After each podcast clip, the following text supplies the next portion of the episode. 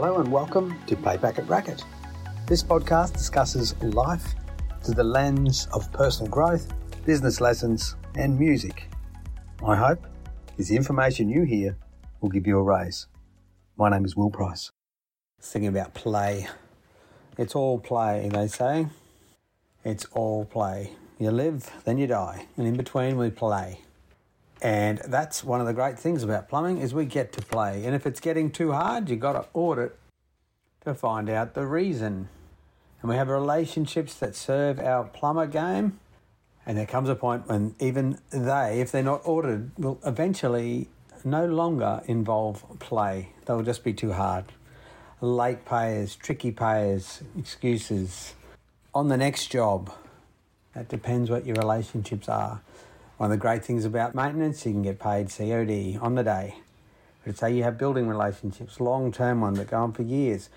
How do you know that you go to the next job? They're doing that to everyone, so they ultimately, in a sense, operating the business on a skeleton budget. And if something goes wrong, you haven't been getting paid up to date. So you're going to suffer actually, I did notice that a lot of plumbers who don't have this problem move into the building game and they control the building contracts. So they're builder plumbers. They do extremely well. So what they're doing is not so much about being a builder, it's just to understand who controls the money, who's making the decisions. They have direct access to that, who's paying. And they have systems in place. They tell them if things go a certain way, it'll set off a red flag. They can investigate it, and from there make sure uh, that productivity is there, payments are there, profits there. Because it's all well and good to have great skills and awesome service if you haven't uh, maintained systems and skills and control around the money, your surplus, well then plumbing play turns to plumbing hell. And you know, I've had customers that when we did audits on our systems, we found out they were half of our energy and only 15% of our income.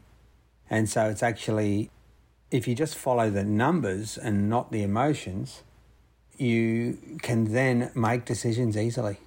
Great people, like them, uh, but the relationship has served its purpose. Don't take calls anymore or tell them you're moving in a different direction. Their problems are not your problems regardless of what lane you're actually operating in, even as an employee, you can still look after yourself. And it's actually a common trait in successful plumbers as they look after themselves first. They feed their plumber game so it can give them the surplus, they can have their dream life. But then I notice some go too far. They don't back the healthy relationships in their plumber game. So they're sort of sabotaging themselves. So it is a fine line.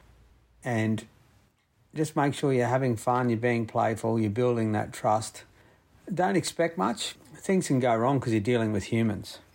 But once you see something that's not stacking up, you got to deal with it straight away. Don't hide your head in the sand. Actually interesting. I've worked in other sales positions through my time because I've always done something on the side hobby, second job, whatever. It was just really to get an apprenticeship about life. Well, that was my theory. And here I am talking to you. So hopefully, some of the things I've learned and earned can be passed on to you so that uh, you can improve your plumber game. But one of the things I used to say is in sales, say you're selling a home, you don't want to just speak to one partner. Because say you speak to each partner separately, when it comes to the crunch, their motives may be different. So the reason you speak to both of them is see if you can find a common motive, a common goal that you both at least agree on, so you can move forward with either the sale or the buy, depending on what you're doing. So be mindful that if you want to be playful, you've still got to just get cut to the chase. Find out who's making decisions, who's controlling the outcome, deal with them directly. We can at times, there was a trick that I, I'd noticed with someone I was doing a contract for a few years ago, and everyone on the job was going broke, but he was getting paid. And one of the differences I discussed with him is what I'd learnt and what he was actually even better at was some jobs will employ people to get in the way of the paperwork. So this job did not require any more layers of management, but as the contract suffered, they installed two sort of um, try hard engineers, you know, out of college, no idea. And what they were trying to do, and they succeeded with some businesses, was get them to daily communicate via word. But under contract law for these area and industry was everything has to be in writing. And so the ones who would fall for it and just do meetings all the time were not getting paid. The ones who would email, yes, we yes, we're going to have a meeting, uh, the minutes to the meeting, every time, just every time they want to have a meeting, and then they'd, you'd start hearing them, look, stop emailing, it's giving us too much paperwork. And the smart ones would go, yeah, yeah, okay, but just keep doing it. And what happened is the ones who just maintained the paper trail, who maintained records, were able to keep the contracts, keep getting paid, keep the whole work environment playful. And that meant, you know, we're here to compete, we're here to do the job, we're here to get paid. And the ones who uh, fall for those tricks and talk a lot and, oh, well, you know, it's all good. I was talking to the engineer today or I was talking to the people who pay the bills. So, what we're trying to do is just remove uh, the emotions and just count on the numbers and count on the paperwork because when push comes to shove, if you've got a financial a relationship, you've got a paperwork trail, all of these details lead to you getting paid first if something goes wrong with the contract. To go as far as to say that if you can't locate a direct trail to who's paying you, who's the decision maker, then just don't do it. Go and go for a surf.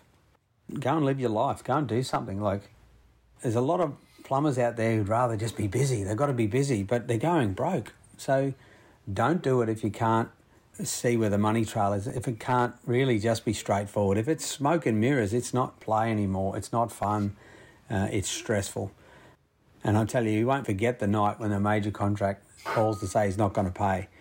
But it will be less emotional for you if you've maintained the principles. So it's just a part of the game. Okay, well, he can't pay at the moment, so you can just implement your systems. And one of those first things can go to bed that night sleeping because you know you've got a paperwork trail, you've got a financial system in place, and a lot of the times, too, your suppliers will have even stronger ones. So, you, one part of your job is to educate the people. If they haven't paid, well, guess what? The supplier can come and remove those assets. And if you've got that relationship in check, that'll put you at the top of the queue. So, make sure you're really enjoying yourself as a plumber. If you're not, you shouldn't do it. I do know people who despise the plumbing, but it gives them money for their property portfolios and things like that. They're happy to realise that it's just a part of their vision. But the, those who really win are really playing a game and they thoroughly enjoy uh, the opportunities that they get from being a plumber. Hop into onewillprice.com. And thanks for listening. I'm Will Price. Rectangle. Thank you. Triangle. That girl, Dad.